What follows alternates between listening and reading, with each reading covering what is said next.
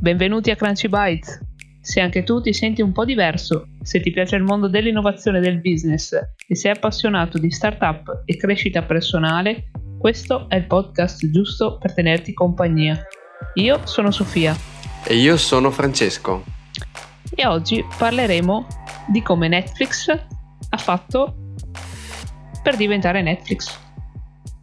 Cioè, cioè nel senso come è, come è cresciuta da una startup ed è diventata l'azienda di oggi, intendi? Vero? Sì, tipo, ma perché mi chiedi... Eh, perché non so... Ti... perché questa puntata l'hai inventata te? No, dai, scherzo. cioè, se non sai nemmeno tu di cosa parleremo oggi, stiamo messi bene oggi. A parte sì, no, io... questa è una giornata di novembre così uggiosa. Eh, sì. No, pens- no, perché io pensavo di parlare di Amazon Prime, non so, forse ho letto, ho sbagliato. Prime Video, scusate. Sei ancora, stai ancora tra i fumi dell'alcol di eh, ieri. Dai, non dire certe cose. Però è vero, ci abbiamo dato dentro. Tu no, perché non so perché. Cioè, parli tanto, spritz qua, spritz abbia uno in tutta la giornata. Vabbè, dai. Vabbè, diciamo che per la, uh, allora, diciamo che bisogna anche ricalibrare il tutto rispetto al peso corporeo. Tu sei alto due metri, a momenti peserai il doppio di me, ti credo. Se, se io bevo due spritz di seguito, cado per terra. Tipo. Apprezzo che non hai detto che peso tanto, ma sono alto. no, nuovo, nuovo modo di complimentarsi di qual- per, a, con qualcuno perché esatto. no, è in forma ma sei, cioè sei in forma ma sei alto? No, no, ti vedo Com- alto oggi. ti vedo alto oggi. Comunque veramente devo dire devo fare un come dire i complimenti pubblici in modo pubblico non so come dire a Sofia per le sue pizze ma se le fai benissimo anche tu. Ma, cioè, adesso... ma tu, io, allora, io ieri ho provato le tue intanto. E, eh, e tu non hai provato le mie. Tue... Eh, la eh. prossima volta. Però per il momento ti faccio i complimenti a te. È veramente top. Abbiamo provato il forno a legna, dai. Abbiamo provato le pizze di Sofia nel mio forno a legna. Cioè nel le forno a legna di Evo. napoletane nel forno a legna, ragazzi. Eh, tanta roba. Eh. Spettacolo. Eh. Me, me le sogno di notte ormai. No, ma, ma, poi anche con il clima, col sole, giusto, no? C'è la, la temperatura veramente È stata una ci, boccata chill. di ossigeno dopo un po' di, di isolamento. È stato un, sì. una specie di festa post-Covid. Ah, eh, Festone eh, con mille persone. No, eravamo in tre, ragazzi. In tre. E tra l'altro, un, un, il terzo mi ha anche fatto il nuovo look, quindi mi sento figo oggi. Cioè, mi sento che posso conquistare il mondo. Peccato che non ci sia il video. Di quando mi tagli i capelli. Anche non mi vedono le persone. Eh, eh, sì. eh. Eh, che, che, che, per, che, sfiga direi. Ops. No dai, comunque sono veramente, veramente una bella giornatina trick, no? Direi, tipo taglio di capelli, relax, pizzetta, bir- spritz con la scorza di limone, birretta. con un ingrediente segreto. E poi t- tra l'altro abbiamo anche parlato di una puntata, cioè abbiamo discusso a livello no, più filosofico di una puntata che abbiamo fatto qualche mese fa, no, qualche settimana fa sulle AI, no, magari. Vi invito ad andare a rivedervi, vi lasciamo il link, il famoso link eh, sovrimpressione che non c'è. Chiamate l'800 43. Beh, possiamo già dire che seguiranno delle novità, no? Nel senso pensiamo, stiamo preparando qualcosa. Sì, diciamo che la pizzata era con il nostro prossimo ospite, non so se prossimo, comunque uno dei prossimi ospiti di Crunchy Bites. E vi lasciamo con un sondaggio, è un filosofo, un parrucchiere o un esperto di cultura americana? Votate potrei dire votate nei commenti, ma non ci sono commenti sta cosa. Eh, eh boh, certo vabbè. che i podcast sono veramente sfigati. Cioè, non so perché stiamo facendo un podcast. Non si può fare niente, vero? No, ma in realtà si può fare, basta che uno ci scriva un messaggio e può votare così. Oppure lanciamo un pool, una specie di eh, son- sì. un, fo- un, Google Form, quelle cose sì, là che. Sì, sì. Ve lo mettiamo poi, vi mettiamo il link del, della votazione in descrizione. Mm, figa sta cosa. Comunque, parlando di innovazione. Innovation. Innovazione. Direi di disruption in questo caso. oggi prenderemo spunto un po' da una lettura che abbiamo affrontato, de- diciamo che io ho affrontato un po' con calma, Francesco un- con un po' meno calma, costretto a leggere un libro di 300 pagine in tre giorni, però più o meno. Ho dato Che è- prova di me. che è l'unica regola è che non ci sono regole di Reed Hastings e Erin Meyer. Meyer? Meyer? Meyer? Immagino. Ma- Meyer? Meyer? Poi tedesco, dai. Ma eh, non è tedesca. Però sembra tedesco il, il cognome, no? Vabbè. mm. No, ma è americana, sai. Mi sa che vive in America. Europa, però è di origini americane. Vabbè, Reed Hastings, eh, co-founder e CEO attuale di Netflix, Erin eh, Meyer, scrittrice e mm, ha scritto tra l'altro The Culture Map, libro carino che ho in wishlist, devo ancora leggere, eh, però sembra veramente promettente e mi è piaciuta molto in questo libro. Lei diciamo che fa un po' da collante un po' nel racconto e eh, grazie a delle interviste fa delle domande a Hastings e in questo modo diciamo che si ha un feedback un po' più dinamico e non, un- non è un libro autocelebrativo secondo me. Non so tu cosa ne pensi. Io Sì. non l'ho trovato, non l'ho trovato quel, quel racconto dell'azienda eh, in cui si proprio autocelebra il successo fine a se stesso, diciamo. Cioè, secondo me è un libro molto utile a chi magari ha posizioni manageriali all'interno di grandi aziende. Ah, veramente, secondo me, no, è molto, come detto te, è molto, come dire, diretto, no? Cioè, non- molto trasparente, cioè si, si sente che le cose che, che che scritte sono, sono vere, veritiere, insomma, no? E poi pratico, no? E lo consiglierei anche non solo ai manager, diciamo, di grandi aziende, ma anche a piccole start-up che stanno nascendo, a piccole aziendine che... Wannabe appunto- grandi aziende? Uh, absolutely. Eh, Mamma mia, per fortuna che non è in inglese questo podcast. eh, one day. Aspettatevi la, One day la puntata in eh, English Veneto. Bennett English. Vene- Eh. Veneto Dai, dobbiamo English. farla, cazzo. Dobbiamo fare una puntata in inglese. Te l'ho detto e qua... E qua fi- cioè, decido io, fine.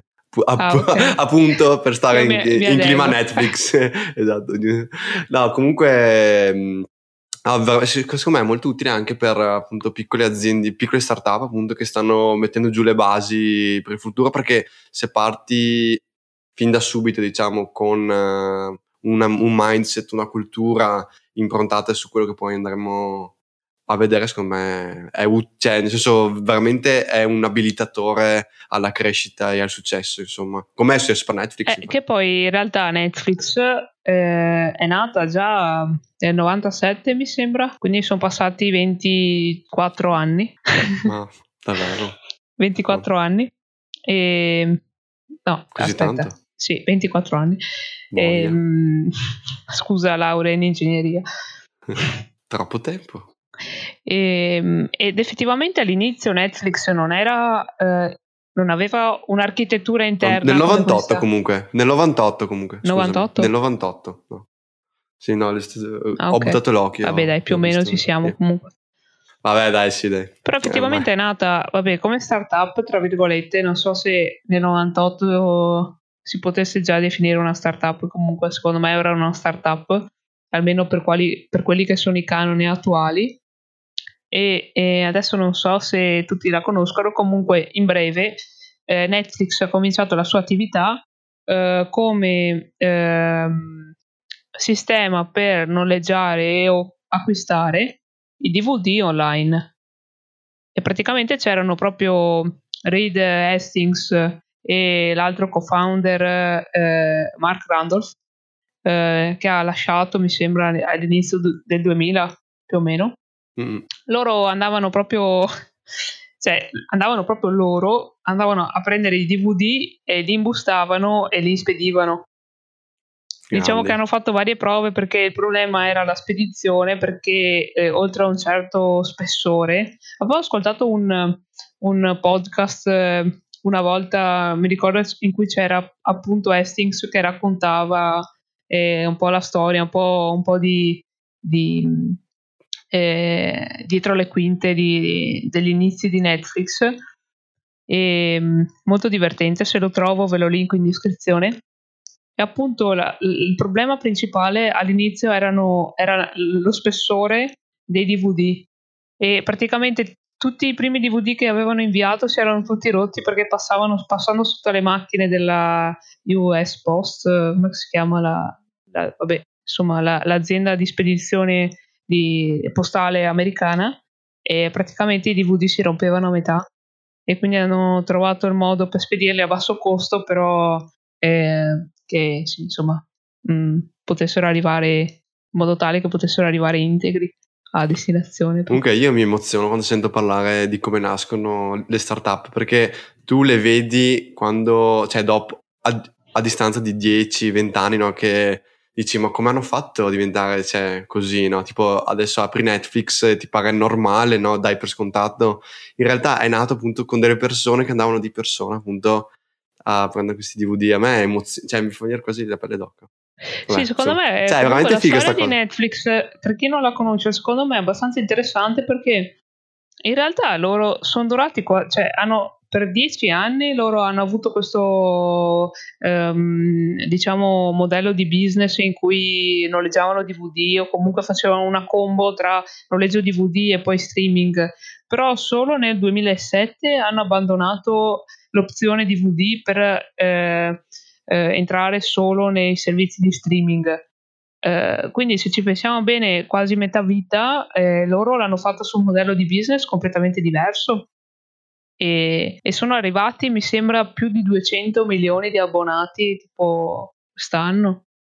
Pazzesco. Sì, no, è, è assurdo, è assurdo come abbiano fatto diciamo il, il pivot dopo, no? siano riusciti diciamo, a passare grazie soprattutto penso alla cultura che avevano, che hanno messo in piedi, no? eh, anche in, in, imparando dalle avventure precedenti. Perché... Esatto, perché all'inizio non erano, non erano per niente, cioè non avevano attuato questa cultura che Reed poi spiega nel, nel libro. Eh, lì, uh, per fortuna, diciamo, uh, nell'azienda che aveva prima, no, ha, ha, fatto un po' di, di esperienza e ha imparato dai propri errori come si, come si può fare insomma e poi ha, ha, deciso di cambiare approccio anche perché sennò non conosceremo Netflix come conosciamo oggi e a, a, a me anche eh, mi ha fatto un po' diciamo così cioè è famosa abbastanza come storia per chi vive nel mondo dell'innovazione però quando te la leggi quando diciamo eh, Netflix ha cercato di fare l'exit no? sostanzialmente mm-hmm. con Blockbuster o di gestirgli il sito di vendite, no? mi sembra, di streaming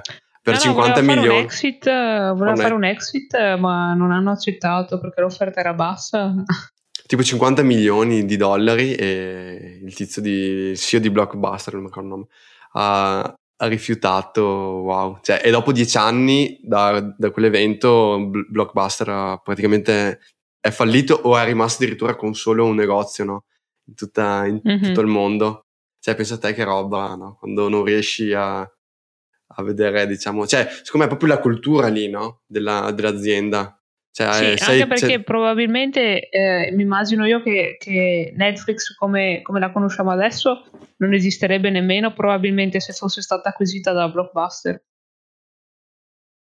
Probabilmente perché, cioè dipende se Blockbuster, cioè, blo, cioè Blockbuster avrebbe dovuto attuare, eh, diciamo, cioè per comprare Netflix avrebbe dovuto avere una eh, appunto una cultura, un, sì, una, dei valori anche innovativi, però a, appunto il, il, fatto che non, non, non, avesse questa cultura volta all'innovazione ha portato Blockbuster a non comprare Netflix. Cioè, secondo me è questo un po' il ciclo. Ma cioè, secondo so se... me, eh, cioè, nel senso, è stato, almeno da quello che ho capito, è stato solo una questione di soldi. Quindi, nel senso, probabilmente se avessero, um, avessero chiesto meno, probabilmente Blockbuster avrebbe comprato Netflix. Però Netflix non sarebbe, cioè, fino, se fino al 2007 eh, aveva un modello di business totalmente diverso e Blockbuster non è stata in grado di recepire il cambiamento fino al punto di veder chiudersi tutti i negozi al mondo e secondo me la cultura de- dell'innovazione dentro a Blockbuster non c'era e probabilmente Netflix sarebbe stata inglobata e alla fine sarebbe appassita dentro. Probabilmente sì, probabilmente sì, però diciamo che sì, ci sono tanti fattori, poi cioè, non è difficile mm, prevedere magari il corso della storia, no? In base ad alcune scelte, però magari sì, eh, sì comu- comunque si vede proprio come le aziende che, cioè ci, ci sono tanti motivi perché le aziende, cioè secondo me le aziende anche tipo come Kodak hanno visto, eh, diciamo, il, il, trend della macchina digitale, anzi mi sembra che addirittura stessero costruendo, no? Però proprio non riescono come, come, come azienda proprio a come cavalcare l'onda, no? Ci sono talmente bloccate, sono talmente magari mas- dei trans- transatlantici difficili da manovrare e da fare le virate per prendere la direzione giusta che alla fine non riescono a cogliere l'innovazione e a sfruttarla. Mi sembra che addirittura Polaroid, eh, vabbè, cambiando un po' di cambiando un po' tema, Polaroid quando diciamo mh, c'è stato questo trend della, della fotografia digitale, aveva implementato nelle Polaroid la possibilità di fare le foto digitali, ma per non perdere il loro business, che era quello di vendere eh, le carte foto- fotografiche, praticamente ti obbligava a stamparti eh, diciamo le fotografie che scattavi direttamente con la macchinetta, quindi non mm-hmm. a salvarle. Capito? E quindi in realtà il business lì è uh, come uh, poi è avvenuto appunto con, con gli smartphone è di fare migliaia di foto, milioni di, di, foto, non averne poche, non so come dire. Quindi non sono riuscite a, proprio per tante ragioni, in, in questo caso anche per modello di business, quindi probabilmente Blockbuster, per, per tornare appunto al nostro tema, non è riuscita a vedere con i propri occhi appunto che c'era un business nascente in quello che faceva Netflix probabilmente nel, nei servizi di streaming. Ecco, diciamo, questo secondo me anche. Sono d'accordo sul fatto che a volte magari ci sono grosse aziende che non coltivano la cultura dell'innovazione e hanno questa inerzia nei confronti del cambiamento, quindi mh, nell'arco di tempo che loro impiegano nel cambiare modello di business ormai è troppo tardi e sono già fallite perché eh, il mercato è cambiato molto velocemente. E infatti la cosa molto bella di un po' su cui andare a fondo per quanto riguarda Netflix è capire appunto quali sono stati questi tre punti che loro spiegano, anzi che Reed spiega nel, nel libro, questi tre punti chiave che hanno, hanno permesso all'azienda non solo di sopravvivere al cambiamento VHS DVD streaming, anzi a diventare leader del mercato. Sì, ma re- si posso aggiungere anche non solo tipo DVD, stre- cioè VHS, DVD streaming, ma anche eh, tipo film di, propria, di proprietà pro- di, pro- di proprie proprietà, sì, così. Vabbè, insomma, cioè film tipo di Netflix, cioè a brand Netflix. Ah, cioè, okay, hanno fatto come anche produttori, dici? Come produttori, certo. esatto. Mm-hmm. Cioè, hanno fatto Hai anche ragione. quello step lì loro. Quindi sono passati proprio, so, sono riusciti ad innovare 3-4 volte praticamente. Mm-hmm. Fare quattro saldi. Beh, diciamo che partendo dal primo punto um, che Netflix ha cavalcato molto bene, anzi che ha costruito direi perché eh, io questa eh, filosofia aziendale non l'avevo mai sentita prima, sinceramente non so se ci siano altri esempi eh, simili precedenti, sinceramente. E, però quello che Netflix ha fatto ehm, è stata quella di coltivare una grande, ehm, cioè di far crescere all'interno dell'azienda la densità di talento, come la chiamano loro, ossia di non accontentarsi di avere ehm, delle persone brave o delle persone molto brave, ma tutte le persone che vengono assunte a, a Netflix sono delle persone eccellenti nel loro campo. E, ehm, e questo essenzialmente per mh, mm, dei motivi, prima di tutto di eh, assorbimento di energie, perché eh, se tu hai un team magari composto, come dice Reed, magari da 5 persone eccellenti e 2 brave, ma non eccellenti, eh, queste persone oltre a assorbire energia eh, dai manager, assorbono energia anche dal team e abbassando inoltre la qualità delle discussioni e quindi abbassando la qualità dell'output che poi eh, produce il team. E questo, cioè, secondo me, cioè, non so, è,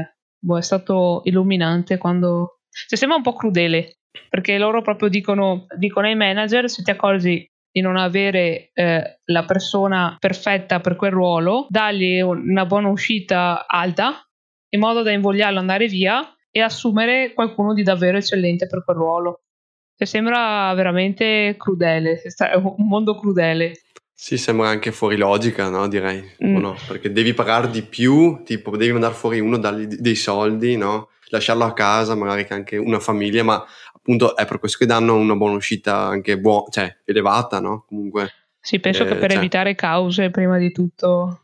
Cioè, comunque anche davanti a questa, diciamo, a questa crudeltà, chiamiamola così, eh, comunque è un punto chiave per la loro innovazione, così permettono appunto quello che viene detto eh, comportamento contagioso, nel senso positivo, no? Oppure, cioè, al, visto dall'altro lato, chi va con lo zoppo impara a zoppicare, se metti persone magari negative. No, verissimo, cioè, infatti, proprio...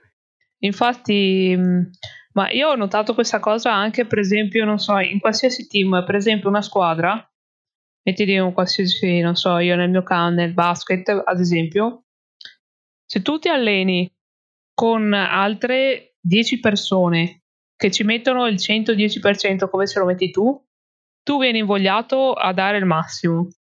Basta che ci sia nel gruppo, basta che ci siano una due per, o due persone o che non sono bravissime oppure che non stanno mettendo il 110% e automaticamente non è che il gruppo si eleva e si adatta a, che è, eh, a quello che è il livello più alto. Invece di solito la tendenza è quella di abbassarsi a livello, dico di effort, diciamo, di quello che ne ha di, ne ha di meno e, e, quindi abbassa, cioè rende la mediocrità accettabile nel gruppo e, e fa sì che tutti gli altri si adeguino al loro livello. Sì, sì, ci sono anche degli studi, mi sembra, di, un, di un'università australiana, se non sbaglio, no? dove dimostrano appunto che cioè, nei gruppi dove vengono inseriti, cioè, vengono inseriti appunto dei personaggi negativi che si lamentano così che non fanno che non rendono il massimo e tutto il gruppo tipo comincia a lavorare in maniera boh, a rilento non lavora bene si lamenta non porta, a, non porta a termine il risultato mentre dall'altro lato hanno provato a mettere appunto eh, dentro al gruppo delle persone entusiaste eh, competenti eh, di alto livello e tutto il gruppo effettivamente poi porta a termine il risultato. Dovrebbe essere una cosa così, magari vi citiamo appunto il link. A proposito di questo, ehm, volevo eh, proprio citare mh, mm, alla perfezione quello che, che scrive Hastings nel suo libro, perché è molto interessante a riguardo del Keeper Test, che è un test che ogni dipendente Netflix deve essere in grado di fare. Ossia, Hastings dice: Se un membro del vostro team dovesse dimettersi domani, cerchereste di fargli cambiare idea? Oppure accettereste le sue dimissioni, magari con un pizzico di sollievo? Nel secondo caso dovreste riconoscergli subito una liquidazione e cercare una star, qualcuno per cui siete disposti a lottare. Pazzesco. Eh, eh, eh, Dio buono. eh, è, è, tosto eh, come test. Cioè, un tosto test. Eh, secondo me questo è ehm, molto sfidante, soprattutto perché ci sono stati casi di dipendenti che si sono licenziati perché non si sentivano all'altezza dopo aver fatto il keeper test su se stessi. Quindi veramente pazzesco. Eh, diciamo che un po' il risvolto negativo della, della questione è che eh, in questo modo rischi di eh, avere un ambiente di lavoro ipercompetitivo. Quindi penso che la sfida iniziale di Netflix sia stata quella di creare un ambiente di lavoro ehm, eh, ad altissimi livelli di eh, competenza, ma che non avesse talmente tanta competitività cattiva, tra virgolette, da uh, rendere vano un po' lo sforzo. Sì, sì, no, ma, ma, quello che leggevo anche era che, cioè, quando in tante aziende si parla tipo eh, siamo, cioè, di, di, di, creare un ambiente familiare, no? Tra virgolette, per sentirti a, a tuo agio eh, nel lavoro, in realtà Netflix va contro questo principio qua, perché nella famiglia, per fortuna direi, è anche è accettata la tua non performance, cioè tu, non so, poi, eh, cioè, la tua famiglia accetta che non sei super performante, cioè ti accetta per come sei in, all'interno del contesto familiare. Invece Netflix è, diciamo, non è consentito non essere i top performer, cioè nel senso non essere delle star e quindi loro vanno contro questo principio della famiglia, no? dell'ambiente familiare. Sì, diciamo cioè, che dipende è... dalla famiglia, se non è una famiglia tossica. sì, dai, se diciamo è una famiglia tossica potrebbe anche dipendere tutto dalle performance. Quindi. Diciamo, dai, diciamo nella media, non so, dai. Vabbè, comunque nel, nel termine insomma, familiare uno si aspetta che sia un ambiente dove sei, dove sì, uno può essere anche, cioè un, un dipendente magari può farti anche puoi tenerlo anche se non sta performando al massimo, ma dici vabbè dai poverino per stavolta sta è fatto così. È un momento difficile, non si sì. sa, è un po' la crisi di mezza età. Oddio che io penso che anche Netflix possa, cioè, eh, possa passare, diciamo che una persona abbia un momento di difficoltà, no? Nel senso, e, e poi magari passiamo anche appunto al secondo termine di essere schietti, no? Di essere mm-hmm. la sincerità. Quindi secondo me in Netflix se tu hai un problema eh, e magari no, se vedi una persona che ha un problema, magari essere sinceri e dirglielo eh, è la cosa migliore, così può diciamo ritornare sulla retta via o, o risolvere quel problema, insomma, secondo me. Ma eh, non feedback dati a caso, però, perché ehm, ovviamente, come tutti quelli che sanno dare feedback, ehm, se ci sono feedback e feedback. Eh, cioè il feedback ehm, come inteso dal signor Netflix, è il feedback che segue le famose 4A, famose, famose per lui. no. Effettivamente. E, ehm, la prima A è aiutare, quindi il feedback deve essere, non, è, non deve essere uno sproloquio eh, fatto per sfogarsi o per eh, far liberare se stessi de- dalle proprie preoccupazioni del giorno, ma deve, essere, deve avere l'obiettivo di aiutare eh, colui che riceve il feedback.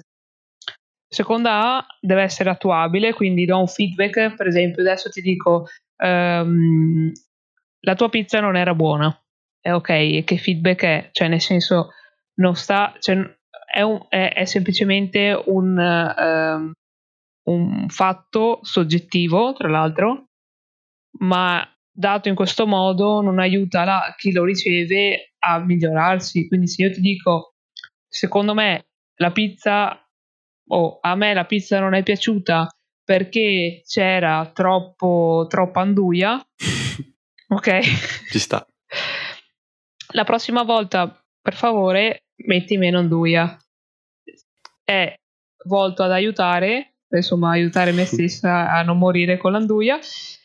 E eh, è un feedback attuabile. Ti do un consiglio atto a migliorare eh, quello che a me non piace poi introduco io la, la quarta A parlando di Anduia, anzi sarebbe la terza, cioè passo direttamente dalla quarta, che se accettare o no il tuo consiglio dell'Anduia e quindi non lo accetterò perché posso decidere se accettarlo o non accettare il consiglio, giusto? Cioè se metterlo in pratica praticamente, cioè sta a me decidere. Ah, v- vero? Mm-hmm.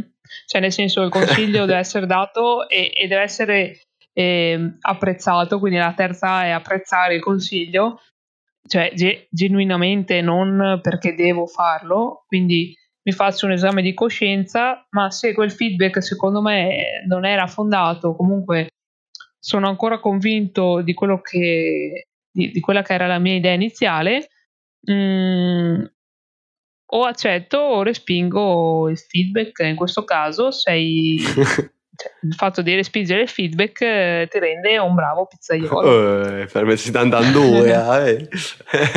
Mamma mia, che pizza! Dobbiamo mettere il sottofondo di ieri.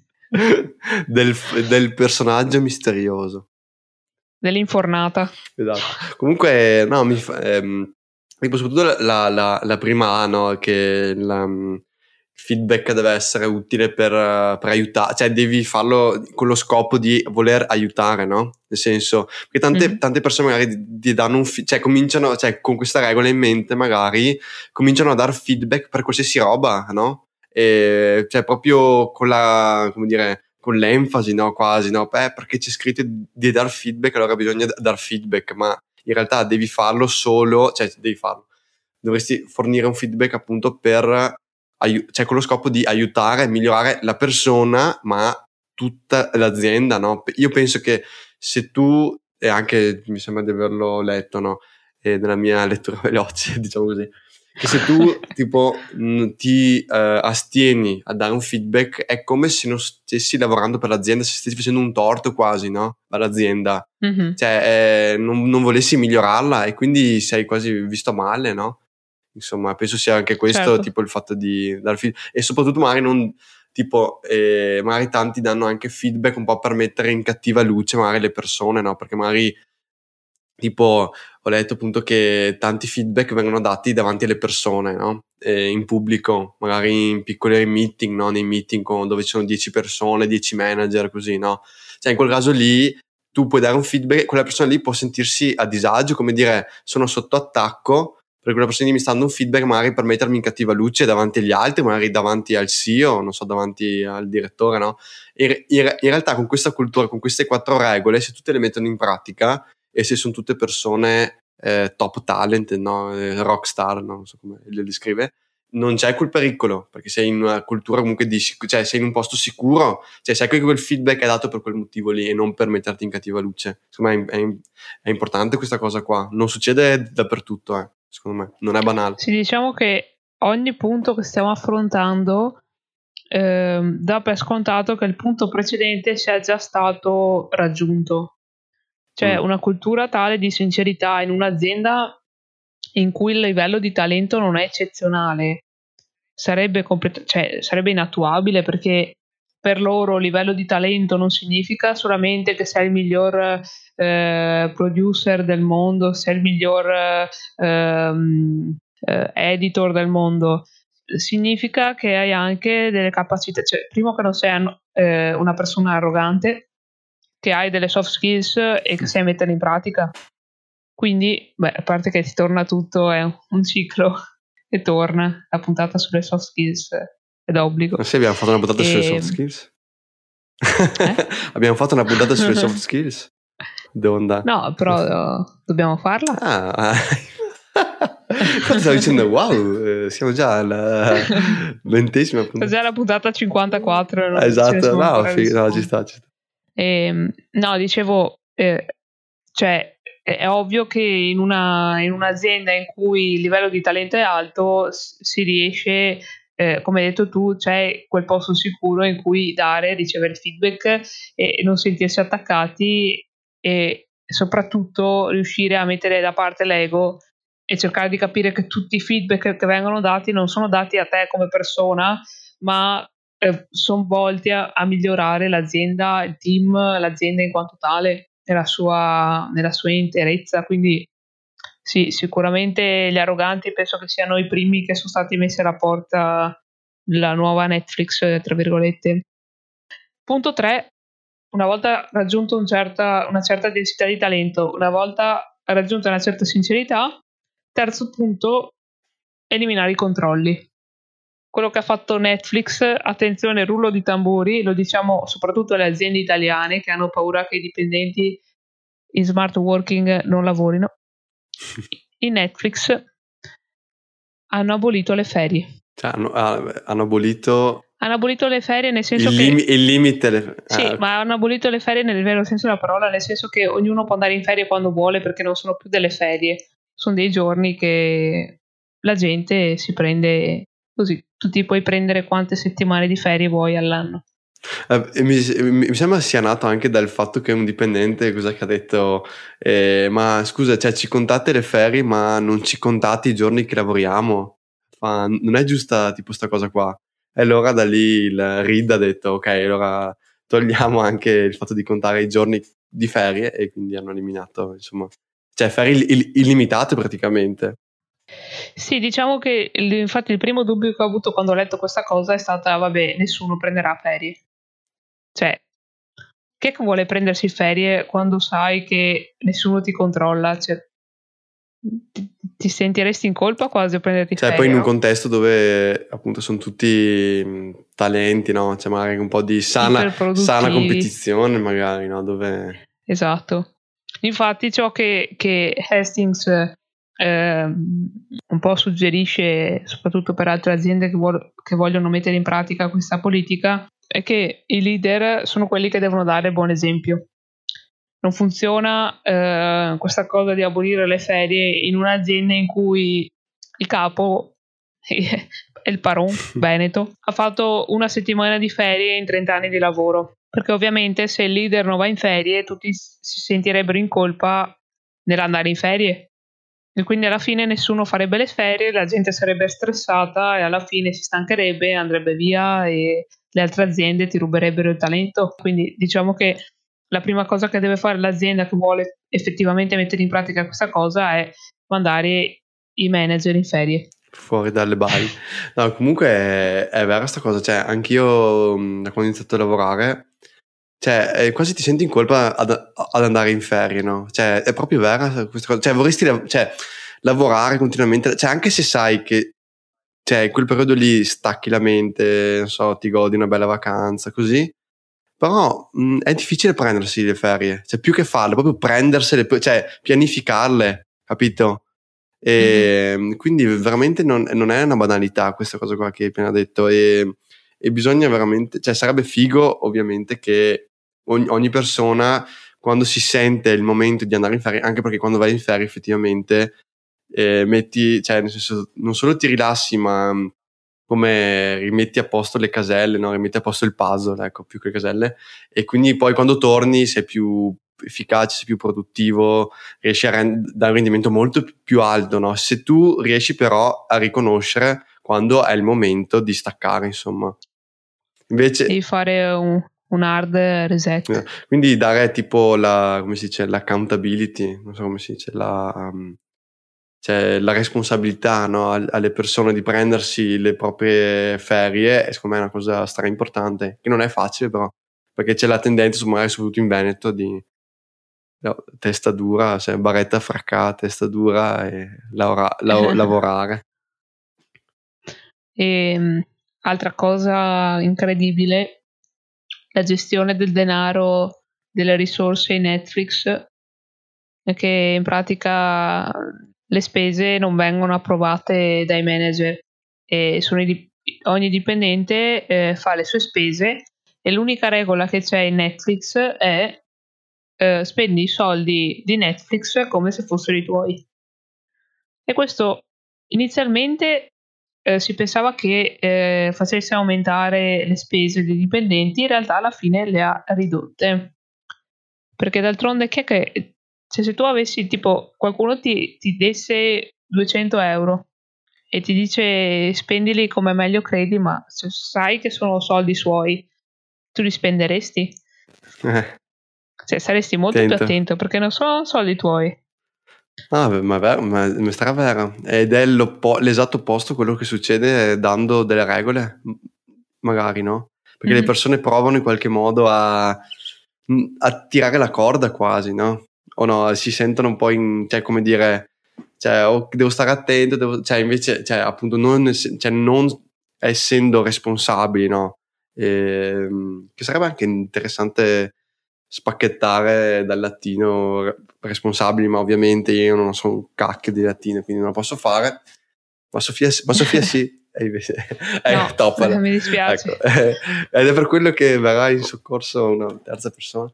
Ehm, comunque, eh, il fatto di essere mh, tipo appunto responsabili, magari abilità appunto, nel, nel appunto spendere i soldi in maniera intelligente ti permette appunto di non sprecarli, come dici te, no? Invece se tu sei bloccata, eh, se, se tu hai dei parametri, se sai che sei controllata così, eh, non, non- alla fine ti viene da spenderli, come ti viene da un po' scavalcare le regole, forse, non so, quello che vedo io.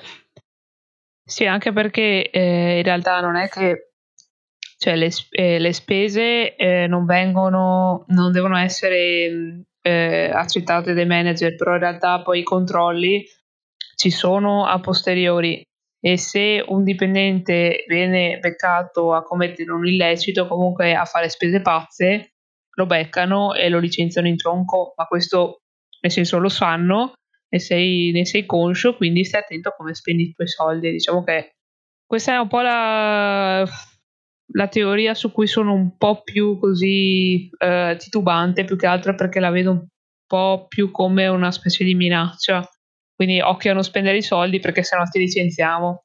Certo, forse ha reso le decisioni più semplici, cioè più veloci più che semplici, e, ehm, soprattutto a livello di dipartimenti vari, perché penso in un'azienda così grande, cioè se ognuno, ogni dipendente dovesse chiedere l'autorizzazione per spendere dei soldi, sarebbe appunto quel, diventerebbe quel transatlantico incredibile che per cambiare rotta eh, ci metterebbe anni e quindi rischierebbe di schiantarsi contro l'iceberg. Attenzione, citazione. Aia. Comunque, no, questa cosa qua è interessantissima, soprattutto perché appunto ha permesso, cioè questi tre punti sostanzialmente hanno permesso a Netflix di appunto fare i, i famosi step, di evolu- step evolutivi dalla VHS DVD fino a essere produttrice di film propri, di serie TV proprie cioè, grazie a questa flessibilità, a queste tre no, dinamiche, questi tre key points, key points, scusa, un po' la zaia. Eh, sì, eh, ma mh, poi leggevo anche che, cioè, loro comunque essendo appunto anche il titolo, no, che appunto sono un, un, un'azienda super innovativa, no, appunto come abbiamo detto, eh, hanno appunto un ciclo, no, mi pare cioè, ti volevo, ti volevo servire un assist perché non l'ho ben capita sta roba e quindi ho detto ok. Ah, ok, pensavo che mi stessi interrogando. no, assolutamente no. È che non lo sapevo io e quindi ho detto vabbè, adesso Sofia, ti prego. sì, il ciclo di innovazione Netflix è abbastanza interessante perché parte dal presupposto che qualsiasi dipendente a qualsiasi livello possa presentare la propria idea e loro hanno una specie di piattaforma, una specie di Google Doc, da quello che ho capito praticamente, in cui ehm, cioè c'è un, un, certo template, un certo format, in cui il dipendente spiega in breve, tipo in 10 righe, la, l'idea.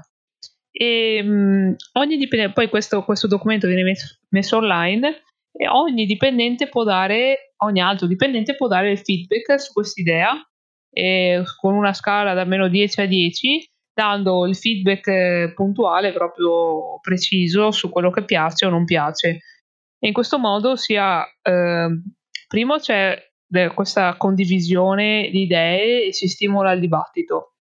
E, mm, e secondo si, ries- si riescono a, ad avere molti più feedback che non in una stanza chiusa con eh, quattro manager eh, e il tizio che ha avuto l'idea. Poi quello che succede è che ehm, l'idea, se è qualcosa di disruptive o comunque grande, grosso, costoso, viene testata inizialmente. Eh, vabbè, diciamo che è una fase abbastanza standard un po' per tutte le aziende. No? Su questo non ho trovato nulla di così eclatante, mi sembra abbastanza sì, normale. Però la cosa molto carina, secondo me, è eh, il terzo step del ciclo di innovazione, ossia che eh, sfidano il dipendente che ha, eh, sfidano tra virgolette, il dipendente che ha ehm, presentato l'idea a eh, scommettere sull'idea stessa. Cioè se lui dopo aver raccolto i feedback comunque pensa che l'idea abbia valore, eh, loro gli danno tutte le risorse necessarie per metterla in pratica e quindi appunto scommettere su quest'idea. E quindi poi sarà il dipendente che si prenderà la responsabilità di, del proprio progetto, della propria idea. Ultimo step ovviamente sarà eh, l'output di questa, di questa idea. Alla fine ci sono due possibilità. O si festeggia perché l'idea ha avuto successo, è stata un'idea sì, disruptive che ha cambiato il corso del, di, di, della vita de, aziendale, oppure eh, l'idea fallisce. A questo punto c'è eh, quella che è la, tutta la narrazione del fallimento, quindi non eh, vergognarsi di, di aver sbagliato, di aver fallito la propria idea, ma anzi, primo capire eh, eh, cosa si è appreso da questo fallimento. Secondo, evitare tragedie inutili, sentimentalismi incredibili che non, non, non danno nulla all'azienda. E terzo, mettere in luce il fallimento, quindi condividere con gli altri dipendenti eh, eh, il fallimento in sé per, per, far capire che fallire va bene e che l'innovazione senza fallimento non esiste. Che ci saranno step step di, di fallimenti su fallimenti finché non si arriva all'idea di successo. E questo è, è proprio mh, mm, ciò che, che ha probabilmente aiutato Netflix a superare la fase DVD, immagino. Penso di sì. Cioè, a me ispira un sacco, vabbè, l'ultimo punto comunque perché appunto è un po' l'essenza, appunto come dicevi te, dell'innovazione, no? Di saper, si fallire sì, ma imparare dai propri fallimenti, diciamo, perché è lì che mm-hmm. e si innesca un ciclo, no? Tipo di, appunto, di, innova- cioè, di nuove idee, fallisco, ok, quindi cambio, pivot, eccetera. E infatti secondo me potremmo fare anche una bella puntatina sul fallimento, me la sono segnata giusto per, per dirtelo così, e, dietro le quinte proprio. E, Bravo, Fra. spo- spoileriamo così, ma sì, tanto. Nasce tutto così, no? Da, dai, da idee condivise, appunto, come succede dalle telefonate. In Netflix. No, noi siamo come un po' Netflix perché condividiamo cose, no? O no? Cioè le condividiamo, poi Random. qualcuno le prenderà, le testerà e ci punterà dei soldi. Ma però è veramente figo sta, sta dinamica, anche perché secondo me cioè, c'è un tema ricorrente di rendere le persone come dire, res- non res- sì, responsabili, ma proprio cioè, si, si, si, sentono parte no, dell'azienda, cioè danno un feedback e se non lo fanno è come se facessero un torto all'azienda. Condividono le idee e se non lo fanno quasi va, cioè, non aiuti l'azienda a crescere, no? E, mm, e, appunto poi essere sempre, cioè cercare sempre di, dare il meglio, comunque essere sempre dei top performer. Addirittura leggevo che ehm, è un po' come forse nel calcio, no? se, una, se, un calciatore non sta performando bene, è arrivato il momento magari di cambiare squadra o di provare un altro ruolo perché magari è diventato più esperto e magari ha altre caratteristiche, sviluppa delle qualità, delle competenze magari diverse, no? e quindi anche, lo, anche proprio i dipendenti, come dicevi te, si auto licenziano, si auto Mm-hmm. si autodanno una buona uscita, non so poi. Comunque è tutto volto a migliorare l'azienda. E secondo me questo è veramente una cosa che non... Cioè, io nelle aziende che vedo non è facile trovare. Eh. Non è veramente una cosa... Cioè, sembra una banalità, ma non... Cioè, forse lo trovi più nelle aziendine piccole, no? Perché quando sei in pochi e tutti cercano comunque di remare nella strada giusta, tipo la tipica PMI Veneta. Più si allarga, più secondo me è questa cosa del remare tutti verso una direzione c'è meno, secondo me. Sì, secondo me la, la, proprio l, avendo fatto sport per tanti anni, il, um, eh, la giusta analogia è quella con la squadra. Perché non so, cioè, chi ha giocato in uno sport di squadra sa qual è la sensazione di sentirsi parte di una squadra e eh, sentire che la squadra cioè, ha bisogno del tuo supporto e dell'apporto delle tue energie e, che, e, e di sentirsi apprezzato per, eh, per, per quello che, che, che, porti, cioè per il tuo... Non, non ti senti come Ecco, non ti senti come quando vai a lavorare? È diverso? Se i tuoi colleghi a quel punto ti vedono come un collega e basta, ma sentirsi parte di una squadra lo trovo anche superiore a sentirsi parte di una famiglia a volte.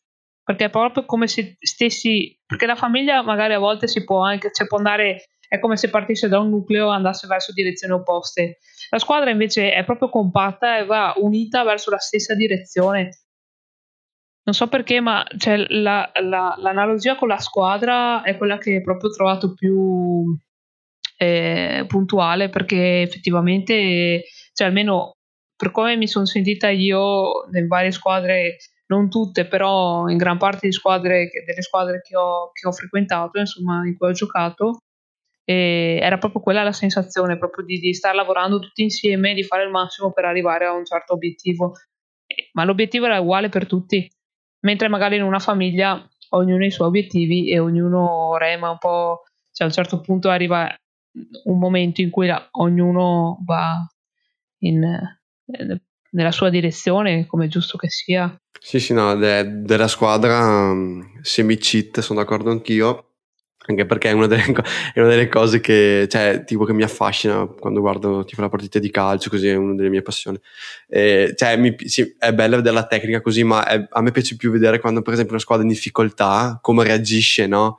Come l'allenatore, mm-hmm. come il capitano, come il compagno di, di squadra, magari quello che magari è un po' più giovane, un po' più titubante, viene supportato da, dalla squadra e proprio vedi che le persone, cioè le squadre vincenti sono quelle, cioè squadre vincenti, non che c'è il singolo, cioè ovvio che c'è sempre il singolo, il top performer, così, ma cioè, il top performer è anche quello che abilita gli altri a essere dei top performer, non so come spiegarlo. Verissimo. Cioè, sì, ti sì, fa sì, sentire, cioè, ti aiuta a essere anche tu, dopo ovvio ognuno ha le proprie caratteristiche, però è quello secondo me la, la potenzialità. Tipo, secondo me un esempio, Ibrahimovic, secondo me lui è, è un campione, no? Perché cioè, è anche forte lui, bestia, è un armaron, armadio, però è bravo a, come dire, a far sentire gli altri forti, secondo me.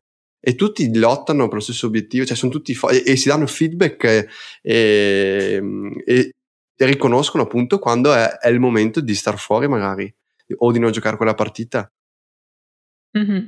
No, in effetti, mh, se io ti posso fare l'esempio col basket, magari in alcune partite in cui sei terzo quarto, sei sotto di 20, eh, in realtà hai poche speranze, però magari vedi o, o sei tu stesso che dai, che dai, l'input alla squadra, o vedi una compagna di squadra che, fa, che, che dà il 100 il 200%, si butta su ogni palla, cerca, difende la morte, eccetera e cioè, ti, ti, ti, viene voglia di, di, di fare, non, non, so, è come se eh, in un certo momento l'energia è proprio, cioè è una sensazione molto strana, cioè, secondo me se non l'hai mai vissuto di persona è difficile anche da, da, da comprendere, perché sembra un po' queste robe un po' romantiche sullo sport, però è proprio così, cioè a un certo momento senti una certa energia che non puoi fermare, infatti quando capita che una squadra ehm, raccoglie tutte insieme le proprie energie perché segue magari un leader che si fa avanti, poi è difficile che quella squadra perda la partita, per quanto sia sotto, magari è sotto di 20, mi è capitato più volte, se la squadra prende eh, ritmo è come una, una, palla di neve che, che, rotola, cioè non la riesci più a fermare dopo perché eh, si auto, è tipo un'energia che si autoalimenta, è molto strana come sensazione, però sì, diciamo che l'ho, l'ho un po' provata in varie situazioni è un po' per andare verso la conclusione, secondo me è proprio fondamentale questo. Ok, importante l'autonomia, importante avere i talenti, importante la sincerità e tutto, ma poi alla fine, eh, soprattutto perché i dipendenti sono così autonomi, è molto importante fissare un obiettivo che sia un obiettivo comune e che tutti stiano andando, cioè, e sincerarsi che tutti stiano andando nella stessa direzione, perché magari ok, i dipendenti fanno le proprie scelte, possono prendere decisioni, possono utilizzare budget eh, senza dover eh, dare credito a nessuno o, chiedere autorizzazione a nessuno. Però il problema è che se tutti vanno in direzioni diverse, alla, alla fine l'azienda si sgretola. Invece un buon leader, come secondo me è questo Reed, che è pazzesco, eh, proprio cioè, la sua, eh, il suo punto di forza assolutamente, è quella che lui definisce la stella polare, cioè mostrare la stella polare ai propri dipendenti in modo che una volta che hai talenti, hai la sincerità, hai eh, eliminato i controlli, tutti vadano liberamente e autonomamente, ma tutti verso la stessa direzione.